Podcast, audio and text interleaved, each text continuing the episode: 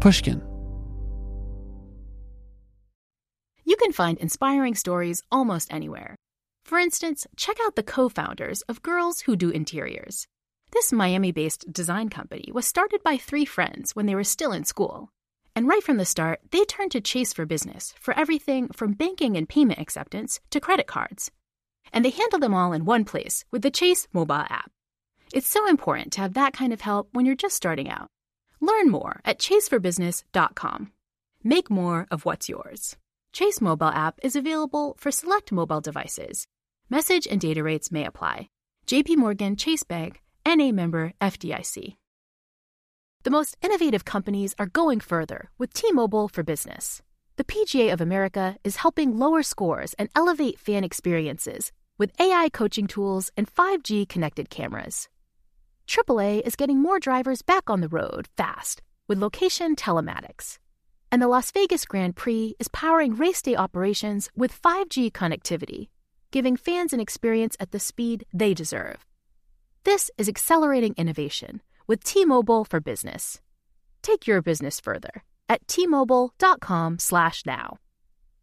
Whether it's her first Mother's Day or her 40th, she deserves more. Shop tons of stunning on trend jewelry for every budget at Diamonds Direct. Diamond fashion jewelry, beautiful birthstones, everyday pearls starting at just $200. Commemorate the real loves of her life with a gorgeous pendant featuring the birthstone of the one who made her mom. This Mother's Day, Diamonds Direct has everything you need to say thank you. Diamonds Direct, your love, our passion. Online at diamondsdirect.com.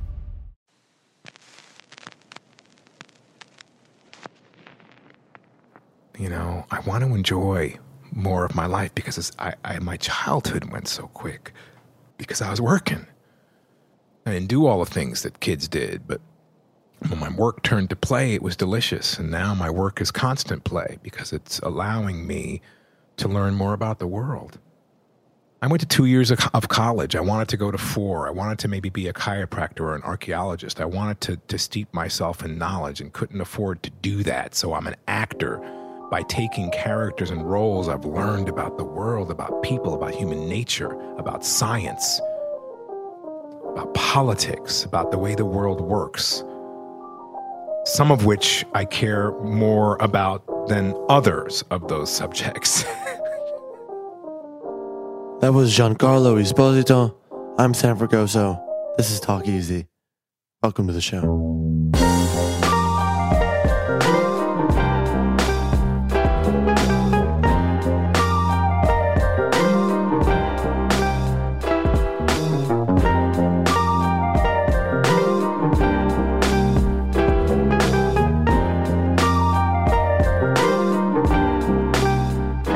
Esposito knew what he wanted at age 8. Born in Copenhagen but raised in Manhattan, his father was an Italian carpenter and his mother was an African American opera singer. Performance was always part of the equation. By the second grade, Giancarlo found himself making his Broadway debut in Maggie Flynn, a musical set during the New York draft riots of 1863. Quick success followed Giancarlo. In the 80s, he landed bit parts in movies like Trading Places, The Cotton Club, Desperately Seeking Susan. He was a working actor, making his way through Hollywood. And then, one night, a young upstart by the name of Spike Lee came to one of Giancarlo's stage performances. The rest was history, or perhaps, more specifically, bugging out. You almost knocked me down, man. The word is excuse me. Ah, uh, excuse me, I'm sorry. Not only did you knock me down, you stepped on my brand new white Air Jordans that I just bought. And that's all you can say is excuse me. Are you serious? Yeah, I'm serious. I'll fuck you up quick two times. Two times. Who told you to step on my sneakers? Who told you to walk on my side of the block? Who told you to be in my neighborhood? I own this brownstone. Who told you to buy a brownstone on my block in my neighborhood on my side of the street? Yo, what you want to live in a black neighborhood for anyway, man? Motherfuck gentrification. Well, As I understand it, this is a free country. Man can live wherever he wants. Free country? Man, I oh should fuck you for saying that stupid shit alone. Yo, man, your Jordans are Fucked up. Damn, man. You might as well throw them shits out. Them shits is broke. Man, they looked at the good before he messed up. He did the shit on purpose, man. He was even talking about your I mom. heard that shit too. Make me so Yo, man, how much you pay for him? A hundred bucks. American dollars. 108 with tax. I give him a hundred headaches. Look, you lucky the black man has a loving heart. Next time you see me coming, man, you cross the street quick. I'm out of here. Yo, man, break his feet. George, take his bike. I should make you buy me another pair. Black Panther whoop his ass. Take his bike. Kick his ass. Man, you're lucky I'm a righteous black man. Otherwise, you'd be in serious trouble, man. Serious. Fuck him out. Then why don't you move back to Massachusetts? I was born in Brooklyn. Since his collaboration with Spike, Giancarlo has found success in both film and television. You probably remember his work as Gus Fring in Breaking Bad, a criminal hiding in plain sight. He was in town this past weekend for the Emmys and his hit show Better Call Saul. When I spoke to Giancarlo, I seemed to catch him at a curious mood. The night before an award show that's supposed to tell you that you're good at the thing you put your heart into. At first, he seemed fatigued by the whole game he had to play the last two days. The red carpets, the sponsored events, the conversations with people you will not remember seven seconds after having them. And yet, after about 10 minutes, Giancarlo opened up, ready to talk about anything and everything. So, that's what we did. Now, finally, here is Giancarlo Esposito.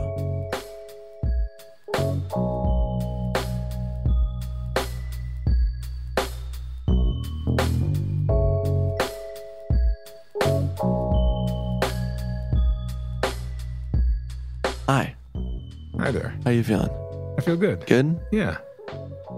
There are so many places to start in your life and career, but in looking at it today, you know, you do prep for these interviews and you end up reading all these things and going through your IMDb and re- you it's like you're inundated with information about someone's life. But the clear starting point for me, at least as an American, perhaps, is uh, 1988 when you're cast in School Daze. And I wanted to start there. I don't know how often you think back about the past, but what was happening in your life then? 1988. Wow. I was living in New York in a place called Manhattan Plaza and uh, on 43rd Street and 10th Avenue. And it was an area that was, uh, is now become gentrified. But back then, it was uh, 10th Avenue was where all the hookers hung and where all the drugs were being sold and in Midtown Manhattan. So you were surrounded by that. I was surrounded by that in my living space, but I was 33 stories up in the air where I could look down upon it. Uh, but Oh, from high up. from high up. Oh, good. but couldn't escape it once I hit the ground. Couldn't always be up. yeah, couldn't always be up. But I loved that area because I, I grew up in the New York theater. That was, in a way, my stomping ground. It was I lived on 10th Avenue, but 9th Avenue was a really wonderful area that had Italians and Polish people, and they had the bakeries, and it was really a neighborhood. And I, I loved living there. I, I kind of, kind of local little bars, and I, I used to call myself the king of Ninth Avenue. You did. Yeah, So you thought highly of yourself back then. you know, I didn't. I just thought I was just a guy who rode his bicycle to the Atlantic Theater Company and did work. I was a guy who could walk to the Broadway Theater that was three blocks away and go on stage from eight to 10 and walk back home. I've always had this uh, mentality that I think started there in that neighborhood that I was just a journeyman actor. And I was happy to be working on stage and having the opportunity to be in front of an audience every night for a couple of hours, which was sometimes uh, it can be it was great training, but it can be much more strenuous than even doing a film because you're you're in a place where you have uh, an energy to maintain throughout a period of time, and folks who are sitting in front of you expecting you to deliver the play or the musical. Back then, I was doing musicals back to back and doing seven to, to eight shows a week matinee Wednesday, matinee Sunday, sometimes a Sunday night show on special occasions. What was the money like? The money wasn't great. It was enough to maintain if I uh, rode my bike everywhere I had to go in the city, and if I ate brown rice and beans. I was pretty good. You know, I was on a, like a macrobiotic diet back then. I remember, and uh, King of Ninth Avenue. King of Ninth Avenue because that was my route, you know, home from uptown. Uh, if I worked uptown, I, I, I wound up working at the Negro Ensemble Company uh, during that time, which is on 55th Street. So it was a short little stretch of land from 43rd to 57th. That was my um, my kingdom. You were making it.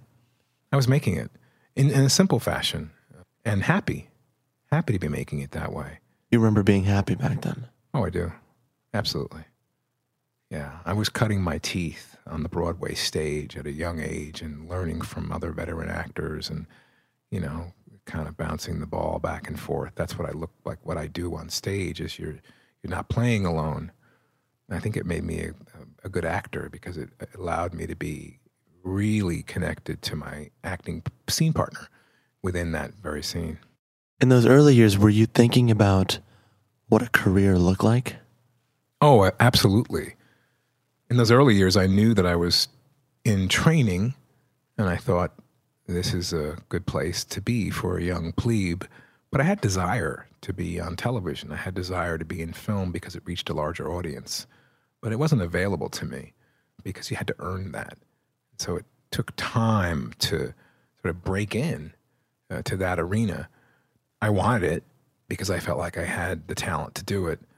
I had done a soap opera, very different than doing a television show of quality. Not to say that that's not quality, but it's a soap opera, so it's very dramatic. But coming from the stage, that's the natural transition. And you could get stuck there for years and never break out of that. See, back when I started, real actors didn't do television. Real actors did theater and real actors did film. Mm, and look how far we've come. I know. Unbelievable. At what point does Spike uh, come in your life? he came into my life when I was doing a play called Zooman and the Sign at the Negro Ensemble Company on 55th Street. And I, uh, I had come off the stage after a show, and I would take about 30 minutes to come down, and, and someone said, This guy is here to see you, named Spike Lee. Like, okay. And he just insists he wants to come backstage and hang with you in your dressing room. So I said, Yes. At that point, he had made She's Gotta Have It. That's correct. I, and I think one other film. Just oh yes, that's right. Joe's Bed Stuy Barbershop. We cut heads. Yeah, You like that title? I do. I do. Yeah, he showed me that movie to get me interested in his work. Mm, did it work? It, it did work. It was a good film. A little slow at times, but I enjoyed it. I enjoyed it. And so he came back and wooed me and said, "Hey, I've got a script." And uh, you know, at that time, now when people say I've got a script, I have to ask them ten questions and is it good? What's it about? You know, or refer them to my agents or managers. And normally I don't. I take the script and it takes me a month or two to read it, and I go, "Oh, I feel so sad." And then I have to give them notes and tell them to you know work a little harder. Mm-hmm. Um, back then, Do you say no and give notes often? I do. I do. Often enough because I, I teach and I, I understand. I, I like to mentor people, and I don't want to say no without giving them hope for a better tomorrow. Because no matter how bad something is that they've given me to read, it's come from its inception has been some idea. And if the idea is good, then I give more notes and I ask them to go in a different direction. Mm-hmm. But back then, you didn't have any of those ideas about notes or qualifications. You were just interested in what he had to offer. I was interested in good stories. And when he told me the outline of this story for School Daze, I was intrigued because it was a musical. And so I had come from a musical background, being a singer and dancer on Broadway, and I thought a musical film for, you know, a young African American cat who had so much energy and who had been around film since his days at NYU. And when I met him, when he came backstage, he invited me to come down to see what he does. And uh, he invited me down to Maxie Cohen's at First Run Features, where I went down and he was wearing some white gloves, running film through a steam Steenbeck, you know, cutting and cleaning. And I went, "Oh, this is really what you do." He's, I'm a filmmaker, but this is this is what I do to hmm. pay the rent. You were immediately intrigued by him. I was. I was because he had an energy about him that wanted to tell the black story. And he was a little over the top in his fervor for that. I've always been someone who's come because of my background, who's always interested in human beings and never really took up the race card to push anything ahead because I feel like that is not a part of me. I champion African Americans. I have an African American mother and Italian father, but I love the fact that he was energetic and smart and and knew film. He had gone to film school, so this was his dream, and I wanted to be there with him while he, um, you know, made his mark. Did you find him to be overly enthusiastic in the work or just before the work in pre production? He was excited in every way. You know, prior to our filming, he prepared brilliantly. He knew what he wanted. He knew how he wanted to have it happen. Uh, I was particularly intrigued by his fascination with sports, and he would run the set like a good sports team, like a coach. In fact, I remember Laurence Fishburne and I coined him the coach. We just called him coach. So I liked that because it, it, it gave me a feeling of being uh, at home, like with a family or a team you're pulling together. I liked it a lot. And then he would, in the middle of a scene, he would sort of flip it and make it a competition. you know? How would he do that? Well, he'd come and he'd go whisper something in another actor's ear who I was in a scene with, and we'd do another take, and then he'd come whisper something in my ear. And it would always be like, you know, yeah, kill him on this. You're killing it. Kill him. Kill him. Slay him. so ah. he'd pit, he'd pit everybody against each other so that they would, you know, rise and raise the level of their performance. This is kind of brilliant of him. I, I think so. It's diabolical in a way. very diabolical. You know, it's it's completely diabolical. Mm-hmm. And in School Daze, that's exactly how the set was run. You know, we have it, it basically School Daze was the haves and the have-nots. And Fishburne, you know, we had the nappy, the nappy blacks and the straight-haired blacks. And I knew from whence I came, so I always felt like I had an edge because you know the lighter skinned blacks are quote unquote more intelligent, and yet he would like to depict the darker skinned blacks as being more soulful. Uh, but they can be in that soulful space, but they're never going to get ahead because the smart guy is going to get ahead. Do you find those characterization, uh, those character, uh, need coffee? Do you find those character? Well, I can't do it. Do you want to do the word for me? Yeah. Do you find those characterizations? To be accurate. I do not. Not in today's world. They were more accurate in the world of Spike Lee, who came from Atlanta. And at that time, Atlanta was a burgeoning African American community with many whites in central Atlanta. Now, Atlanta is basically all black. Uh, but his world at, you know, Morehouse College was that way. So he, he knew that world and he came from that. And he had experienced the opportunity to be out with a fraternity and was not. Hmm. Whether it was that he didn't make the line or Which he would never admit. he would never admit, or he just felt that that was an absurd thing to do. This all came out within the movie, and of course, I played a fraternity leader, you know, mm-hmm. Big Brother Almighty, Julian. We'd always say it that way. He'd always say it, Big Brother Almighty. I know he loved both sides of the fence. He just wanted both sides of the fence to win. Not possible. Not possible. Something I got from him, uh, I interviewed him once before a few years ago. And um, this whole idea of competition makes complete sense because what he makes you do is immediately be combative. And if you are not combative, he will dominate the conversation in a way where you won't say a fucking thing. And uh, I quickly figured out that if I didn't stop him and if I didn't challenge him, it would be like any sort of sport. He'd run right over me. That's right. Did you find yourself on set having to be combative with him or, or standing up for yourself?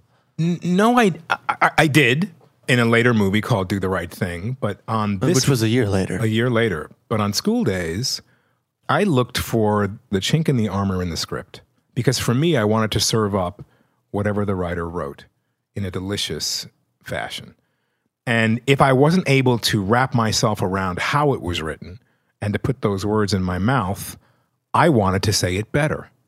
not to take away from the writer, but to add to and make it more comfortable and make it, yeah, make it more comfortable in my own words.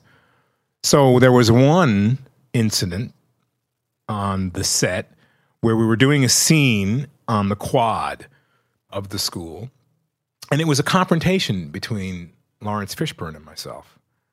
Laurence Fishburne and I, I should say. And I, I just didn't feel like the, the scene worked because the dialogue wasn't great. It was okay, it was good, it's passable, but it didn't fit in my mouth. And I thought I can say it differently. So, in order to an- avoid any conflict, I went to my scene partner and I said, we called him Larry back then. He's now Laurence. And I said, Larry, just go roll with me. I'm not going to say what's written. I'm going to go someplace else. So just go with me.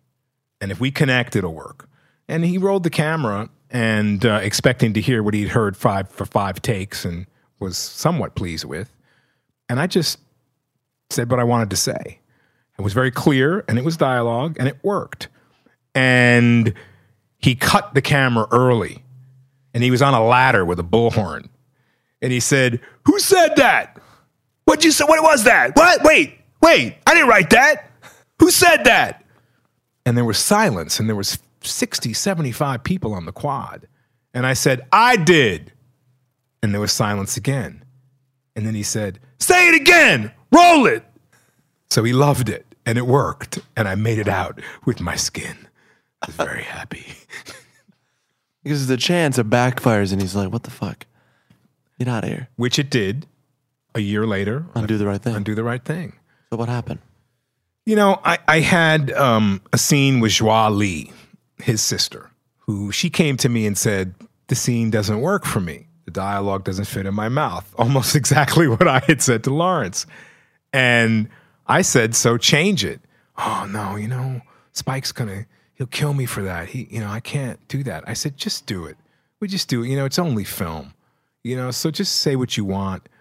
No, I can't. So I said, "Okay, I pulled her aside. We had a 15 minute break. I said, let's rewrite it. And we did. And we came back. He rolled the camera. We rewrote it. And Spike, we were talking like 60 seconds into it. Cut! This time, Giancarlo, Giancarlo, man, what, what are you doing, man? What are you doing? Like, th- I didn't write that. I didn't write that. And I said, well, and Joie stayed silent. I said, well, it didn't quite flow, and we were both trying to figure out how to make it flow to make it work. Nah, nah, nah, nah, it's, it's too expository. Too expo- just say the lines. Just say the lines. And he walked away. And it was, and sh- smirked at me. I took all the heat, and uh, we had to go back to his dialogue and say what he wrote. What were the lines? You know, I wish I could remember. You know, I'm trying to remember. The, it's a scene on the street with me and Joie, and I Right. can't really pick it up again. I so was- so it didn't quite work. it didn't him. quite work. I, and I think in the film he he made it work. It cut it together just fine. I kind of blanked it out because I felt he was pissed. I felt terrible. Joie, you know, his sister, didn't own up to any of it. It was all on her. So she just sighed and went, "Oh, okay, we just do it the way it was." You know, she just, you know, caved. But it it taught me to be honorable and honest with what I wanted to do, but he's the writer director and have to honor him uh, because that this is his piece and I'm sort of that person who's supposed to serve it up that way. But it also taught me that it is too late to do that right on camera, even though back then we were in an improvisational situation. He oftentimes wanted that to happen, hmm. but I caught him on a bad day. The film has now found its place in some monumental canon of, of, of cinema history, whatever that term is.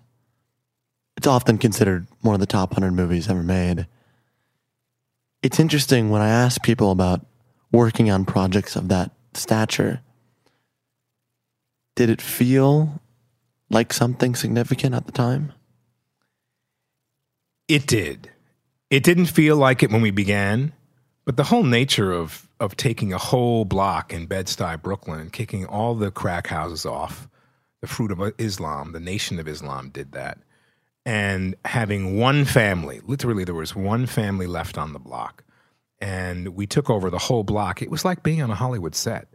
So there was that feeling that allowed us to feel at home. I moved essentially to Brooklyn while I was shooting it because I wanted to be immerse myself in that culture and that society. I also wanted to be around African American people strictly and only.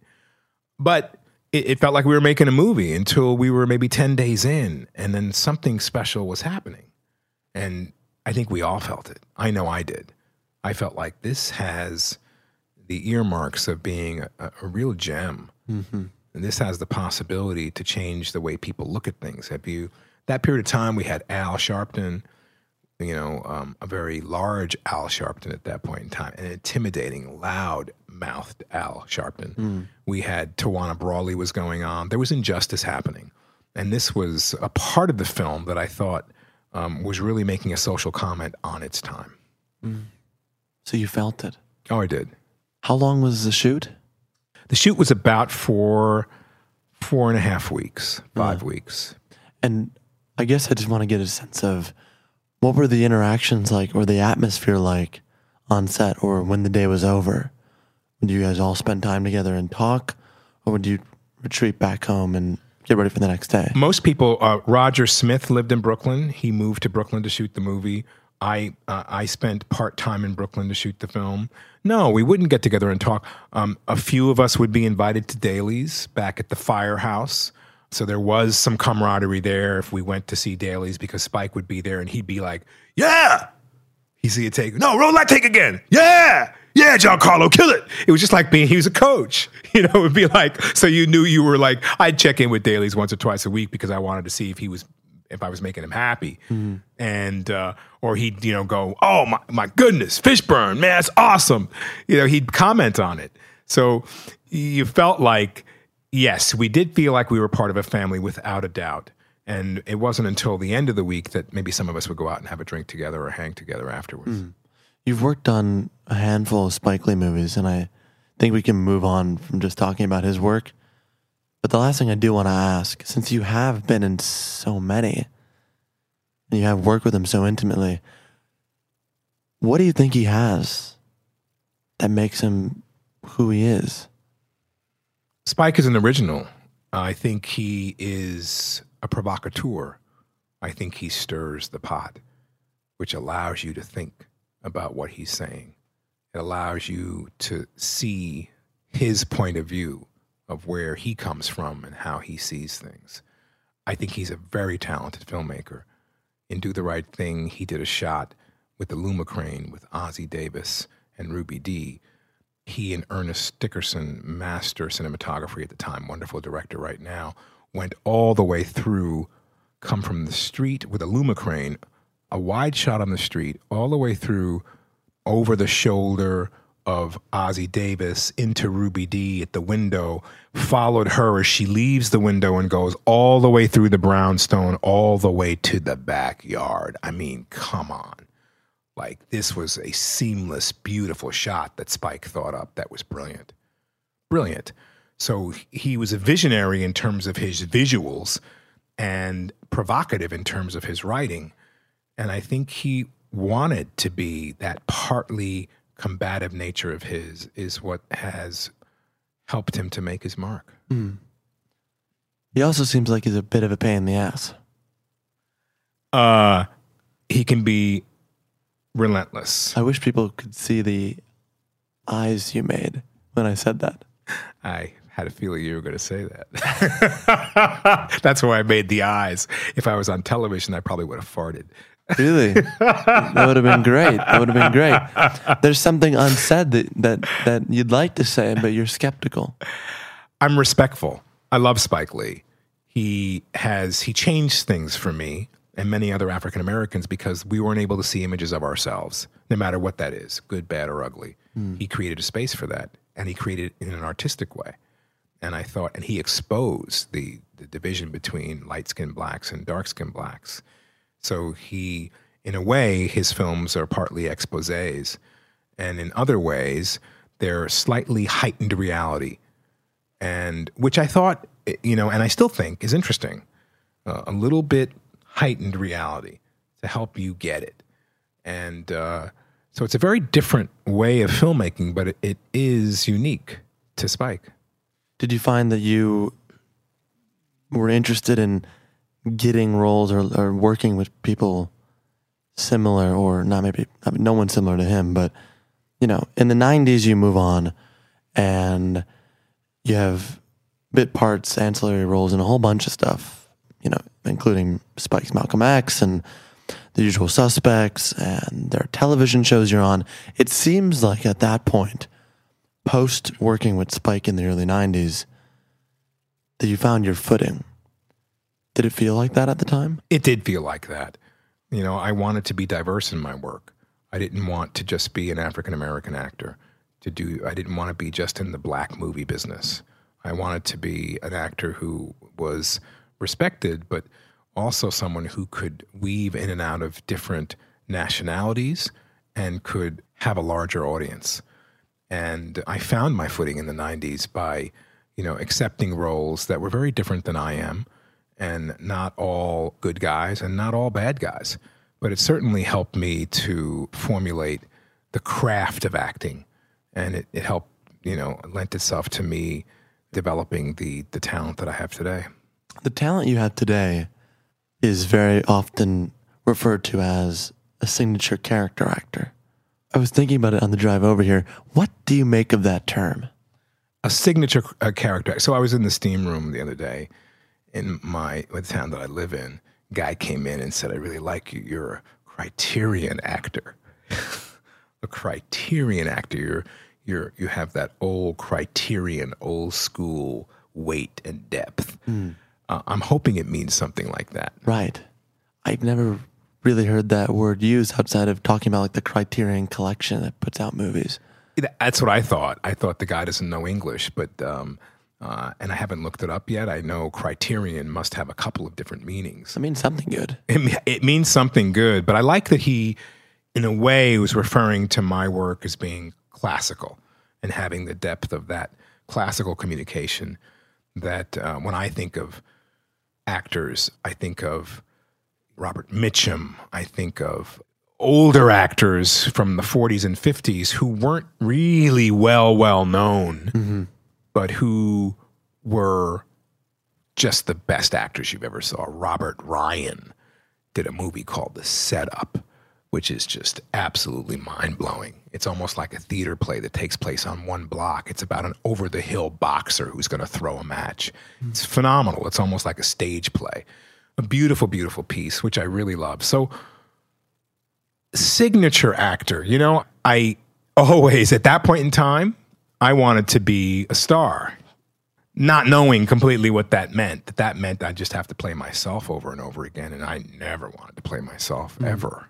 I always wanted to steep myself in the characterization, the mannerisms, the intelligence or non-intelligence, the the fabric of another character, another human being, someone else. I wanted to transform myself. That is to me what I always looked as acting at acting was.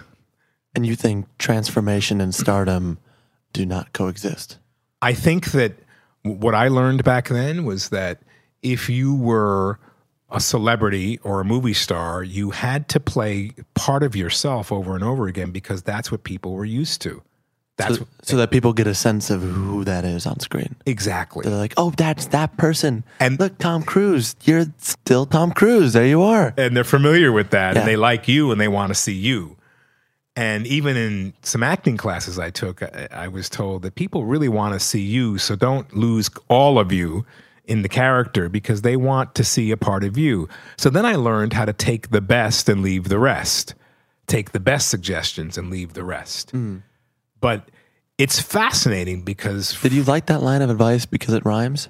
yeah, I did. yeah, absolutely.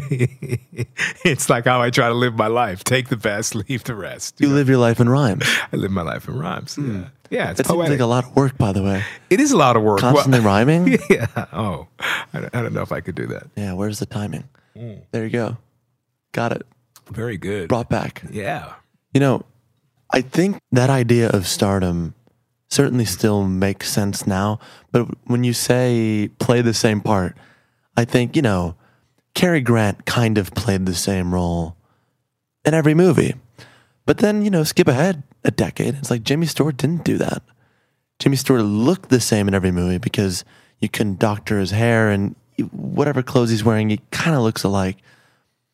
But he played different parts. So he was a star. So there, there, there is a variety. And yet there's a part of you, I guess, that I'm interested in, which is you really wanted to be a star. At that point in time, I did because that meant I could pay the rent and that meant there would be more roles available to me. What I didn't realize then was that I was cultivating a career as a character actor and that I really, in my heart, which I realized shortly after this period, that I really wanted to be a chameleon. I really didn't want to see myself in my own work. I wanted to see someone else up there. Did you want to be a chameleon or did you find that you were just better at being a chameleon? Ah. I found that I was better at being a chameleon, you know? And I think that at that time, I didn't know that that's what would make me a good actor, would be to be that chameleon. Because acting is play acting, but it's also lying. It's also hiding something. You're, you're showing who that character is, but you're not showing who you are. You're hmm. hiding behind the mask. You're good at lying. Yeah, I have been good. I am I've cultivated truth in my life now. But to be a good actor, to hide behind the mask, there is a lie. There is a, the not allowing you to see who I really am. Did you find that approach to rub off in your day to day life? Yeah.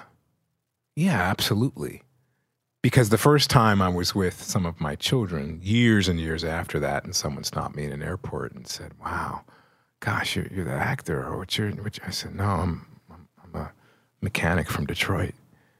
And really, yeah, yeah, I work on big semi- semis, and, and, they were there, and, and the person bought my lie completely. Really? Did I meet you in high school? No, no, no. Where'd you go to school? You know, I told him, and I was just like, nah, my shoulders slumped a little bit, and I walked a little slower as I walked away from them, so they could really buy it. And they were like, "Wow, I can't believe that!" And but they believed me, and my kids just laughed so hard. they went, "Wow, you're good." Hmm. Ah, yeah. See, you told the funny and sweet side of that. But I imagine, here's my theory. And if my theory is wrong, I've said this on the show before, the guest is more to welcome, more than welcome to say, you're an idiot, shut the hell up. and you can curse on this podcast, so f- feel free. Okay. Your whole career, you've played a variety of different characters, pretty much all of them very well. I, ca- I can't really think of any performance where I thought, oh, you missed, missed the boat. You've done it pretty well for almost three, three plus decades now. Four, actually. Five. But that was, I'm talking about on screen. Hmm. I know you had theater work. Fuck you. it's four. I've been acting for 53 years. Yeah, so you're right. It's about about uh, close three, verging on four. That's right. So, in order to play the parts you have, I think it requires an emotional complexity and psychological complexity to pull those off. And I have to imagine that I'm not saying like you're a serial killer, but I imagine the lying does factor into the equation in your life. I believe it does. It's uh, I I found myself believing myself, justifying some of the lies I told to family or friends, you know, or parents. What would you say? at that time. Well, I remember lying to my mother about, you know, being out late and stuff. And, you know, she would look at me and say, you know, I know you're lying and you can't lie to me. And I'd hold on to it. I would do everything I could to not let go of, of my take on it. And I wouldn't. You know, whether she punished me or hit me, I just held on to it because I, I had to believe it. And that was early acting training. but I realized as I got older, and, you know, and started to really become an adult in the real world that that wasn't acceptable. And I'm still asked today by people, you know, girlfriends, and you're such a good actor. Is this real? Are you telling me the truth? Hmm. And I say, yeah, I'm telling you the truth. And I mean it because I realize that to lie to people on a personal level is not giving them the opportunity to speak their mind or the opportunity to make up their mind about me. But you see, actors want to be liked. They want to be loved. They want to be adored. You know, and you said I've played my parts pretty well. I played my parts great. So as so I- so, so I- to make sure people like you. partially to make sure people, if people don't like me or didn't like me at that point in time, I was crushed. As a human being, as an, actor, I would go off the deep end because that was all, that was my whole life's work and mission. Now, I don't know, I guess as we get a little more mature, as I've matured, I don't care so much.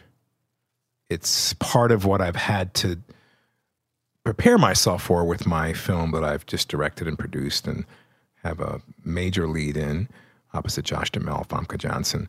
The show, uh, formerly titled "This Is Your Death," i- it's it's when I was finally told by someone close to me, my manager Josh Kesselman, that gee, I got to tell you this: people are going to love this or hate it. They might hate you for this, and I was like, oh, I was crushed. But I had to get with that, and then I realized, you know what? This is a statement on our society as it is today. This is a statement on reality television. This is a statement on people being led, you know, by, you know, their ear to their death and singing while they go. Hmm. This is a, the statement about no one standing up to say what's really true. So I'm okay with it. I'm going to get slammed and I'm going to get mixed reviews and people will really get it and other people will really hate it. And you know what? I'm okay with it. Maybe that's because I've become more mature and I'm not so dependent on what people think of me. Hmm. So I can tell a little more of the truth. And when you're young and you want people to like you, you do a couple of different things. You I was a people pleaser person. You try to please them or you try to shock them or you try to make them laugh. Those are the ways to get people to go, you know what? That guy, I like him. He's funny, or, or he's smart, or he's really sharp. I had a thought this morning if I could, if I could only live, yes, I have a complicated way of going about um, thinking about each and every character I do because it's important to, to bring that character to life in a real way for me and for the audience. But also, there is this part of me that's a perfectionist that really wants to do the best I can always. And that if I fail, I'm going to self destruct. You've talked in the past about how depression has dovetailed uh, into your career and life. You said uh, in an interview recently that my mother tried to commit suicide once, my uncle committed suicide, and I found myself at the wrong end of a 12 gauge shotgun at one point, thinking I should blow myself away.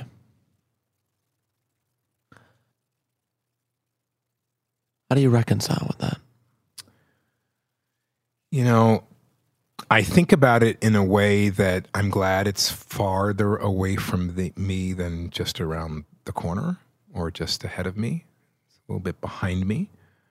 Uh, You look at it now with distance. with distance, with distance, and with compassion for the situation I was in in each of those moments and what that meant to me.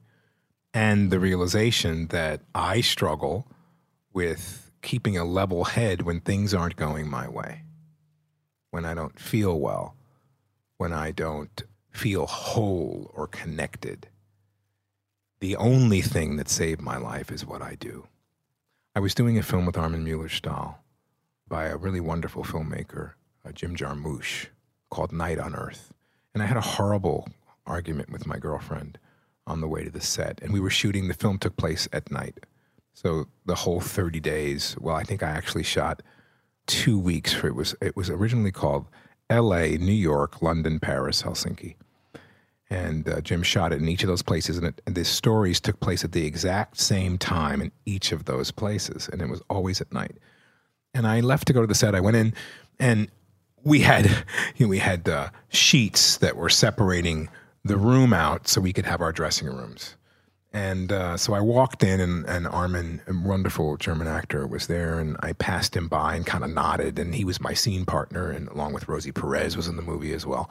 And I walked into my dressing room, uh, opened the curtain and closed it, and went in, and, and a few minutes later heard a knock on the floor, and I could see his face on the floor because the curtains were too short. I could see his face down there, and and on the way in, he had said to me, "How are you?" And I said, "I'm fine, I'm fine."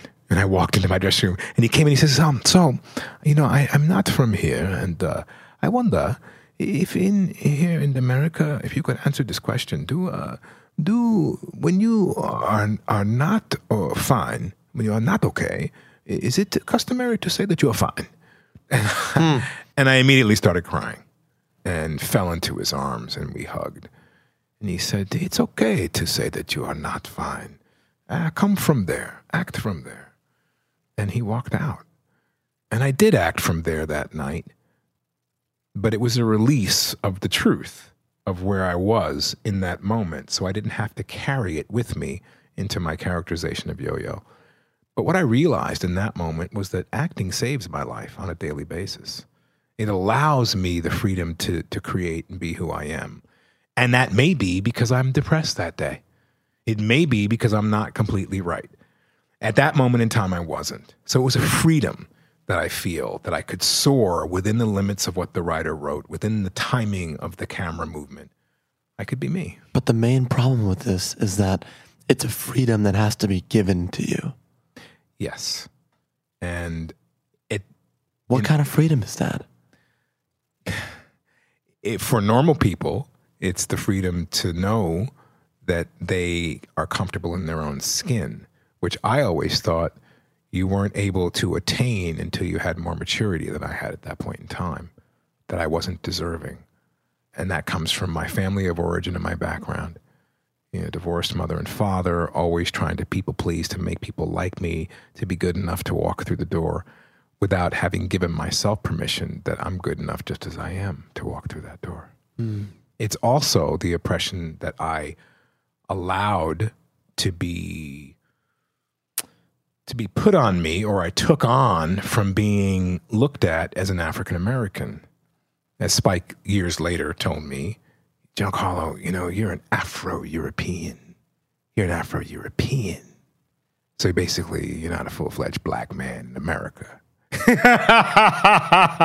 so, so you really ain't good enough to be us, and certainly don't look like one of them. And that was my struggle for a lot of years. And then I learned how to do a Spanish accent. I learned how to to speak intelligently.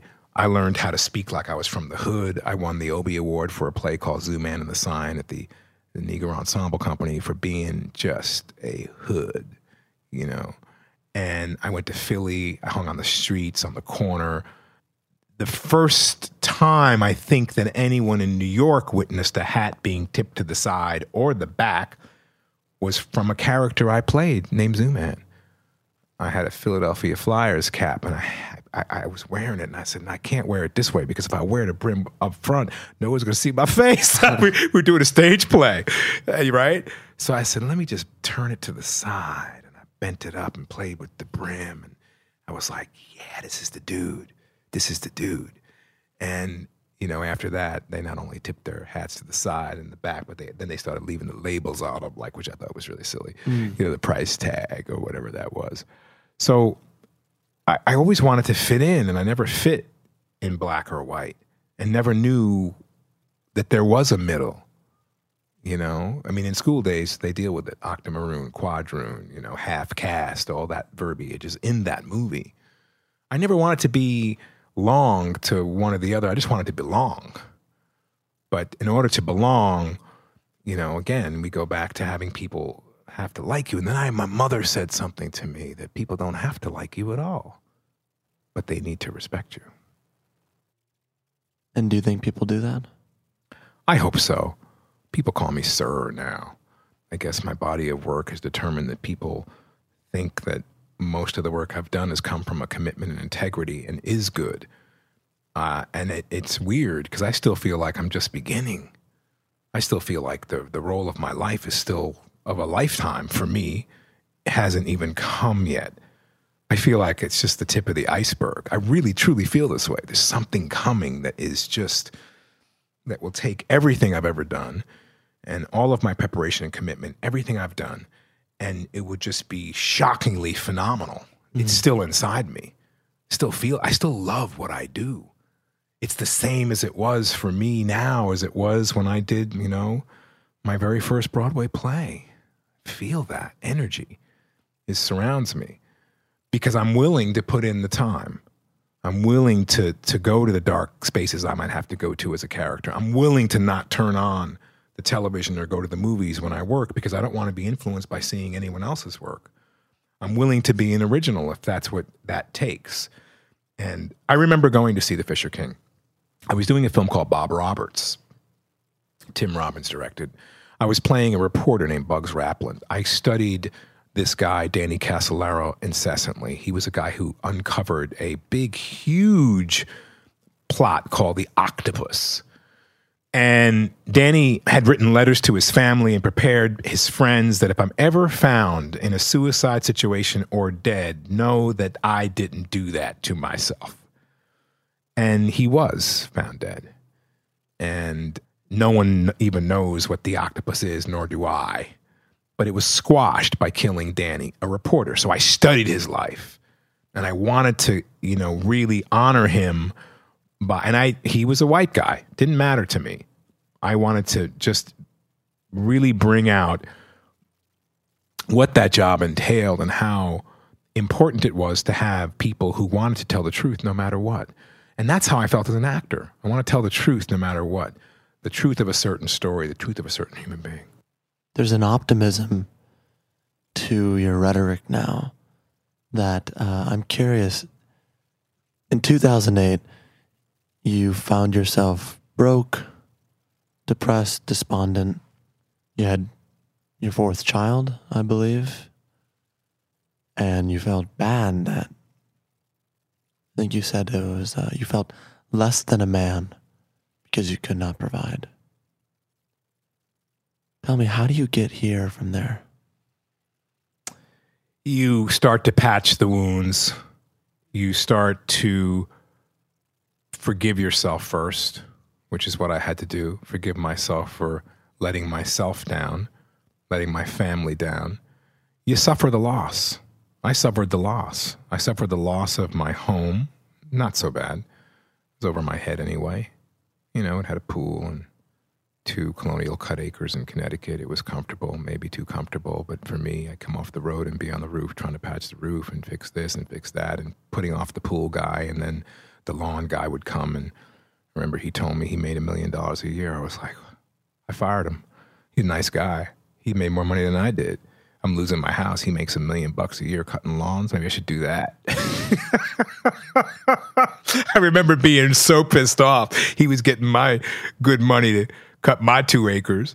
Let me just go cut my two acres myself. This is a great line. Tell me, man, a million, fired, Fired. done. Done. See you bye. Now you're making uh, 975. That's right. You know, I suffered the loss. I suffered the pain of losing the opportunity to wake up with my children every day. My former wife uh, had told me if we lose this, you know, if all of this, uh, I have to go too with the girls. And the shame and embarrassment for her was unbearable at that time. Now, did she say she had to leave because if it wasn't this lifestyle, she wanted no part? It wasn't it, was a combination of things you know. I had cheated early in my marriage that she couldn't let go of that. I hadn't come through as a provider. I think that was troubling for her. You had a 1.5 million dollar home. that's right. That's right. And uh, so to get here from there i had to do a number of things I had to figure out bankruptcy and who uh, I was going to put on that bankruptcy. And was it going to be the fam some family members? Because when you put someone on a bankruptcy, you can pay ten cents on a dollar and you pay them off, and it's not any of what anywhere near uh, the amount that you may owe them. But when I mean suffer the loss, it's suffer the pain of, you know, it's like taking the strong medicine. And, and probably part of me felt like I needed to take that medicine because I had made some mistakes in my marriage. And the biggest, one of the biggest mistakes was infidelity. And the other mistake was, you know, not being the provider. So Can I say, as as as someone who doesn't know you particularly well, uh, what mistake is not providing? That implies that you were uninterested in taking care of others, which I don't think was the case.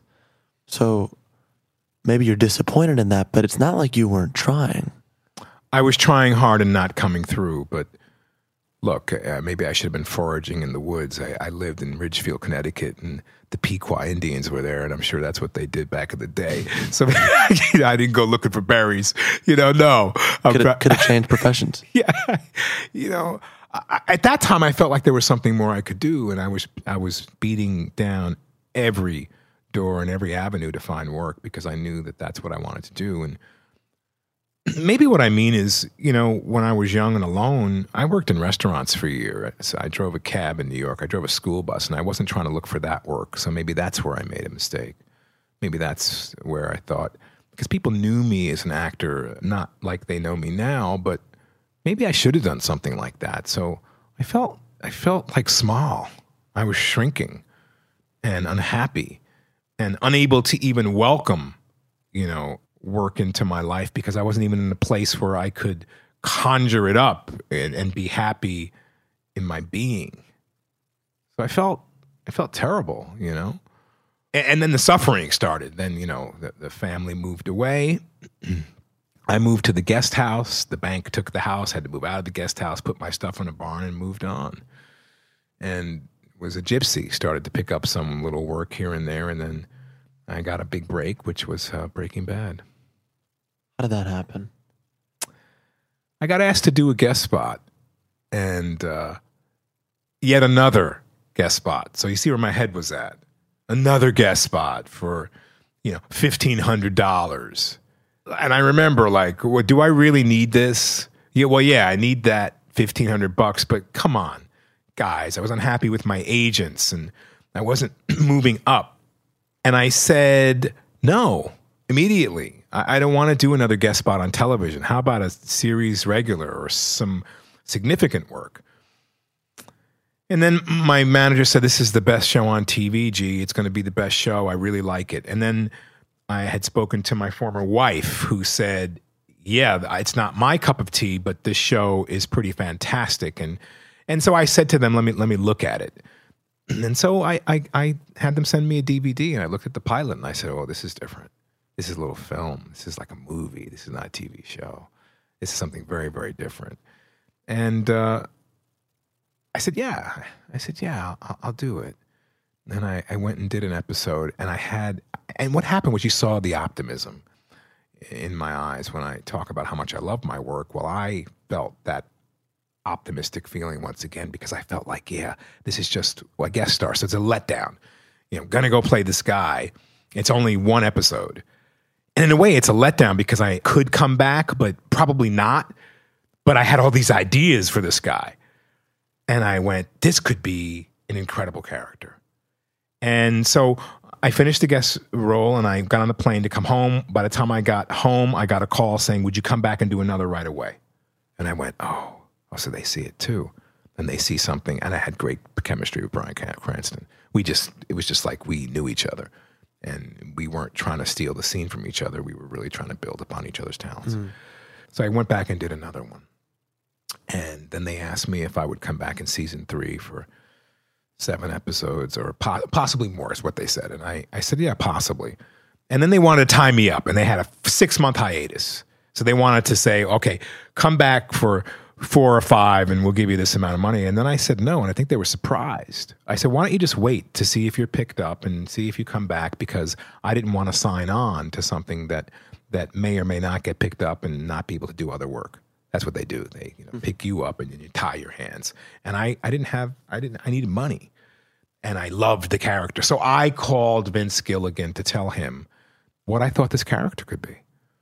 This could be phenomenal. And it all came from something he wrote, Hiding in Plain Sight. Has your condition worsened? Excuse me? Your medical condition, has it grown worse? Not that I know of, no. Is there a ringing in your ears? Are you seeing bright lights or hearing voices? I'm quite well, thank you. No. Clearly you are not. No rational person would do as you have done. Explain yourself. My partner was about to get himself shot. I intervened. Some worthless junkie. For him, you intervene and put us all at risk. Some contemptible junkie who couldn't keep the peace for eight hours. That's right, he couldn't. He was angry because those two dealers of yours had just murdered an 11 year old boy. I heard about it. He should have let me take care of them. Maybe. Then again, maybe he thought it was you who gave the order. Are you asking me if I ordered the murder of a child? I would never ask you that. I went, How often do we see a character, a villain, who is one of us, we think, our neighbor, upstanding member of the community? I said, This is brilliant. I said, I really want to expand on this. I really feel like there's something here. And when they came back, they came back and offered me uh, the season as a guest player for a certain particular amount of episodes. And I said, I, I would love to, but I really want to be part of a family. And then they came back and offered me 11. And I said, yes. And then, you know, we had to sort of make a deal to do that, which is out of their hands. It's with, you know, Sony, their partner, and they uh, business affairs and what is your worth and your value. So the worth and value to me to do my work is I would do it for free because I love it, but you can't tell them that because they'll take advantage of it. Mm. So then I had to figure out what is that worth and value. And then they made an offer and the offer wasn't enough for me to even break even. And I said, What will I do? And that's when I first started really telling the truth. I said, Look, I would love to do this. However, this is not going to allow me to take care of my family. So here's a number that will allow me to just about break even, maybe make a little bit. And I, I, I, was way too fair then. Then I got too truthful. I should have said the number was twice that. But I said what the truth was. And they said yes. And I did it. And I basically broke even. But as soon as I finished the gig, I had to find another gig because it wasn't going to give me any space at all. But that was okay. And then in the fourth season, I did three and then in the fourth season, uh, I got a little bit of a bump, and uh, and then I was gone. You know, and that seems like ages ago, because that was over five, six years ago. Never thinking I'd ever return to that character. I was nominated for the Emmy, had a good ride with them, and thought that's it. I'm done. And uh, and then here we are with uh, the prequel to Breaking Bad and Better Call Saul, and and that went on for two years and never imagined I would ever, ever come back until, and then there was, you know, the rumors went around for the second, second season of Saul that, yeah, they're going to bring all these characters back and they're going to figure out how to bring Gus back. But no one had ever talked to me. And then we, I finally got a, a, call from the studio head that asked me if I'd even be interested. And I, I said, yeah, I'm interested. I like these writers. Mm. And then uh, nothing for six months. And then a call from from Vince Gilligan, and I said, "Well, I don't really want to do anything I've done before. I don't want to do this guy again if it's the same fare. If it's you know." And he said, "I promise you, won't be." He, has beautiful conversation where he insisted that I created the character. I said, "Vince, you created the character. You breathed life into the character. You created the character. You made it happen. You made our show." All these great compliments, and I, I believed him. And he's you know he's a good Virginia boy. He tells the truth, and. Uh, So I said yes, and uh, and I'm back playing Gus, and I, I I like what they've done, but you know we agreed also that Gus is a slow burn, and I uh, that's okay. In other words, the, the the less we know about him, the more we want to know, and that's the key. the show just so much to get people to want more Gus. So I, I want to stretch out now. I want my own show. I want to stretch out. You know, if I'm doing television, let's do television. Let me go in every day. Let's do 13. Let me be the lead in the show. And, you know, Bob does a wonderful job on uh, Better Call Saul. It's his show. At one point, you know, Vince was thinking about either Better Call Saul or The Rise of Gus. And of course, he had been talking to Bob and knew more about the Saul character and went that way. I've always wanted The Rise of Gus. I don't know if that'll ever happen now because at this point now it's so I did four seasons of Breaking Bad and I'm doing Better Call Saul. I've done one season. That's five years split up. I, I'm not a kind of guy who wants to play the same character for 10 years. No, you didn't want to in the 90s. No. And I don't want to now. The lure has been 13. Let's do it. Six months in and out. Get me gone. Breaking Bad was fantastic. I'd go out, never lived there. I'd live there for four or five days a week, get in, get out. They put my work together, get in, get out. Didn't feel like I was chained to it. Didn't feel like I was always doing the same thing and felt like I was being creatively in the process, moving my acting skills forward. I still want to do that, even with Saul. I don't want it to get stale. I don't want to walk through it. I want to be excited every day I go in and I want to do different things. But when you're doing 13, you have the ability to go off and do movies. You have the ability to go off and do other shows. And I've certainly, in the last two years, man, you know, The Get Down, Dear White People, obviously Saul. Uh, oh, uh, I, I think I have Okja. I have all these titles on Netflix. It's been great to to play different characters. Now, you know, of course, I get asked to play a lot of villains, and I I, I want to say no a lot because I played the penultimate TV villain. Mm. You're describing a true resurgence, like you never felt before, right? Absolutely, absolutely. And then within that, I found the strength to not depend on Hollywood or depend on those I've worked with before in television and decided that I was going to make my own film.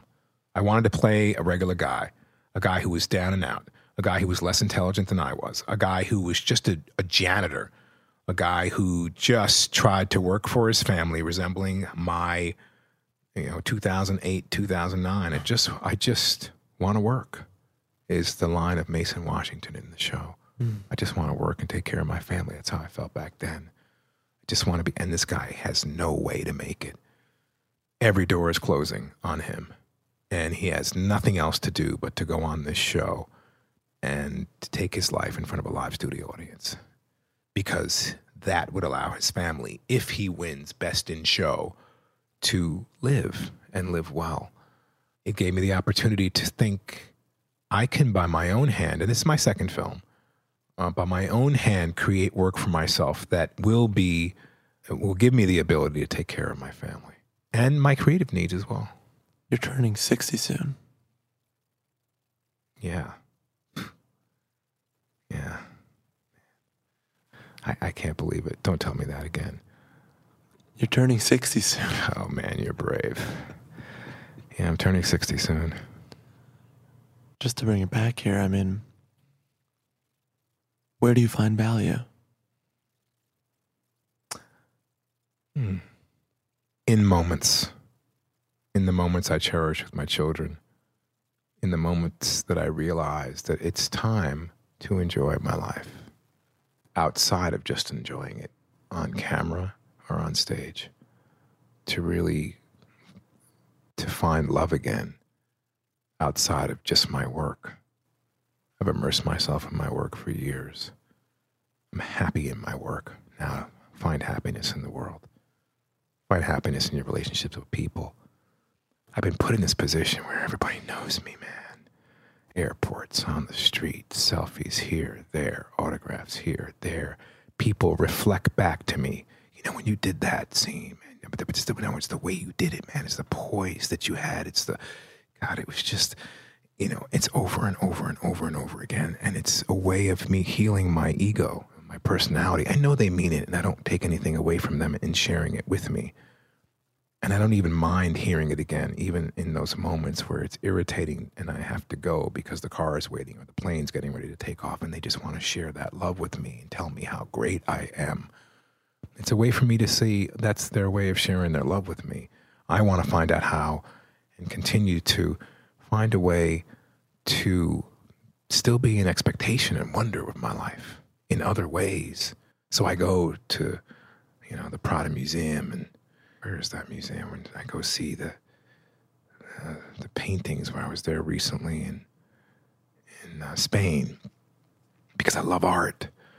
First of all, I'm not 60, man. It's, it's what is it? It's a number. Yeah, okay. So my bones, they don't feel 60. I'm an athlete. I ski. I cycle because it keeps me outside in the wonder of nature. You know, I want to enjoy more of my life because I, I, my childhood went so quick because I was working. I didn't do all the things that kids did, but when my work turned to play, it was delicious. And now my work is constant play because it's allowing me to learn more about the world.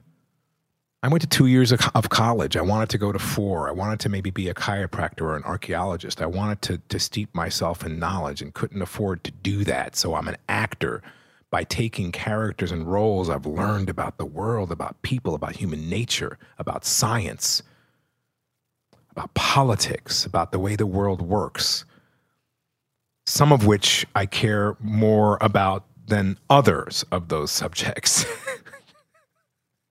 I mean, now I want to enjoy. I want to allow myself that space. I'm hyper vigilant. I'm like I'm like I've been in the war. I have friends who were in Vietnam. I'm I'm hyper vigilant because I don't walk with a bodyguard. I don't have a driver. I don't have an assistant. It's just me. And people say to me, wait, where are your people? I got no people. it's me. I'm my people. So I'm that, you know, really, I'm a loner who has to find comfort and companionship with my children and comfort and companionship where I can find it with other human beings who understand what my life is like, other thinkers. You know, I read Einstein I read Gurdjieff. I read Richard Bach. You know, I read Rumi. You know, I'm a, I'm a dreamer, spiritualist, seeker. No one knows that part of me. I sit and meditate because I want to connect because I, I don't find the connection through alcohol or drugs anymore. I find it through good conversation, through great art. I want to be in love again with a woman who understands me, who I can sit with in silence for hours and hold her hand, and there's an internal dialogue that goes on between us, and she understands what I've been through, what I want, where I'm going. I don't want to ever grow old because that's a mindset. I don't need to. I can be forever young in my heart and my feeling because I've chosen a field that allows me to play so I want to play more. Those are my goals as I turn 60 to relax a little bit. I really mean it. I'm hyper vigilant. I can see someone coming up behind me 20 feet away from the side. I tell my children I'm standing there talking to them, looking them right in the eye, just like you. I say 12 o'clock, 1 o'clock, they're coming at me. They'll be here in two seconds. Just block for me. All right, I'm going to do this quick. but that's that, that that's a that's a that's a really I always liked it when I was a kid because I used to play army and watch combat, you know? And you had to know everything and feel everything. And and now I, I, I want to feel everything, but I don't want to be so hyper vigilant and so on my tippy toes all the time. Time for you to enjoy your life. Oh yeah. It's been a long time coming. It's been a long time coming. It started with Breaking Bad and the way I decided to work. I decided to use my yoga practice to allow me not to act because actors want to act. That's what we love to do. We'll constantly do it. We'll tell stories. We'll be we'll be animated. I'm already Italian, man. I just I can I put my hands on the table so I can stop using them because I always gesticulate. That's what I, I'm a I'm a I just was I just saw Joe Mantegna, and we were on we we did work uh, in the same circles 35 40 years ago in New York you know? And, and joe looked at me and he said look you know I, I finally got a gig that i want i wanted to be in one place. I wanted a long run gig so i could just enjoy you know? And uh, I, I, started really listening to him. And i'm enjoying now. It's i got what i wanted. But he you know he understood the old school days of always having to hustle always having to get it, get it, get it while you could. And uh, with Breaking Bad, I didn't try to get it. I try to use my a yoga practice to drop me down to a place where I could look somebody in the eye and just check out everything about them and help me realize something. The only thing I can control in between the lines is the space I take to speak or not to speak, to answer or not to answer. The line's going to stay the same, but I can control the rhythm. So, in a way, it's very yogic because the yogis say if you have the breath and you focus there, then it's a way to not allow the world to push you around because it gives you the space to relax. And I've never been relaxed. Just not something. I'm I'm a go-go kind of guy. I run six miles a day. I swim 800 meters a day on a good day, and I ride the bike seven miles before I can drop my body to be chill. That's after meditating on most days. Cause I'm like, but you know, you'd never know that from this guy Gus Fring, right? So it's a different animal. Totally. But that's who I really am. People, you know, people run into me on the street and they say, "Oh," they talk to me for five minutes. Say, "Oh, you're nothing like that guy. You're kind of funny. You're kind of energetic. You're kind of energized. Like, where did that guy come from?" Acting. Acting. That's right. Well, thank you for uh, taking time to speak here, Giancarlo. Yeah, it's been a pleasure. It's good to have you on. Yeah, pleasure to be on. I'd love to come back at some time when I'm younger and less gray. So maybe we'll be able to hook that up in another few years. And, Another lifetime. okay, good. I like that. So long.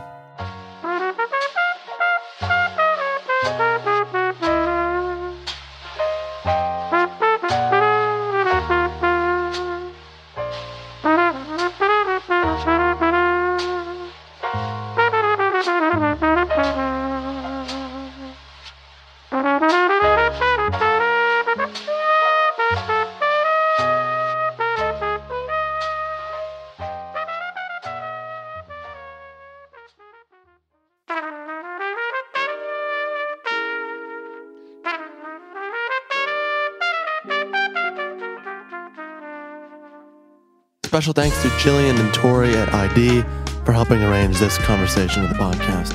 You can watch Giancarlo's sophomore feature film, The Show, now out in theaters. You can also catch him on Better Call Saul, which is on AMC, and he'll also return for the latest season of The Get Down later this fall. For more info about Giancarlo, be sure to visit our website at www.talkeasypod.com. As always, our show is executive produced by David Shen, graphics by Ian Jones, illustrations by Krishna Shenoy, social media by Max Ship. Our associate producer is Valerie Ettenhofer, and the show is produced by Dylan Peck. Thank you for listening to Talk Easy. See you next week.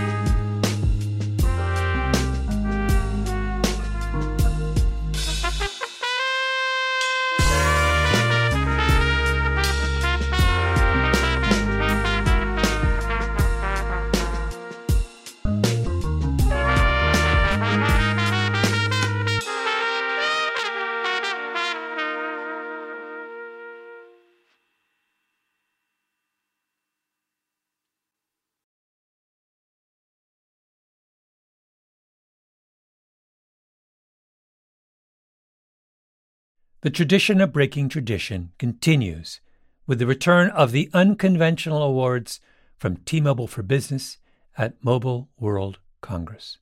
This is an event that celebrates innovators whose bold actions took their industries to new places. If that sounds like you and you're a T-Mobile for Business customer, enter today. If you win, you'll be publicly honored amongst some of the most influential leaders in industry, and me, I'll be there too.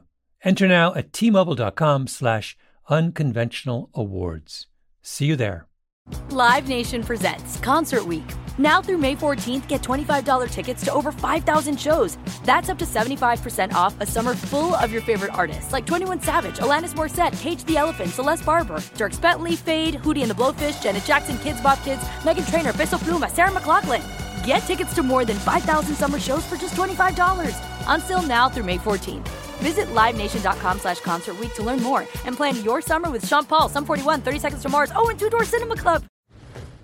You never want to find yourself out on the water fishing without the essentials. So it's best to always pack a Columbia PFG Solar Stream Elite hoodie to protect against the sun. I mean, it provides great protection and it's really breathable so you don't get hot. That's a win-win. Columbia PFG has a lot of great gear, so before you head out on the water, head over to Columbia.com slash PFG to shop their performance fishing gear.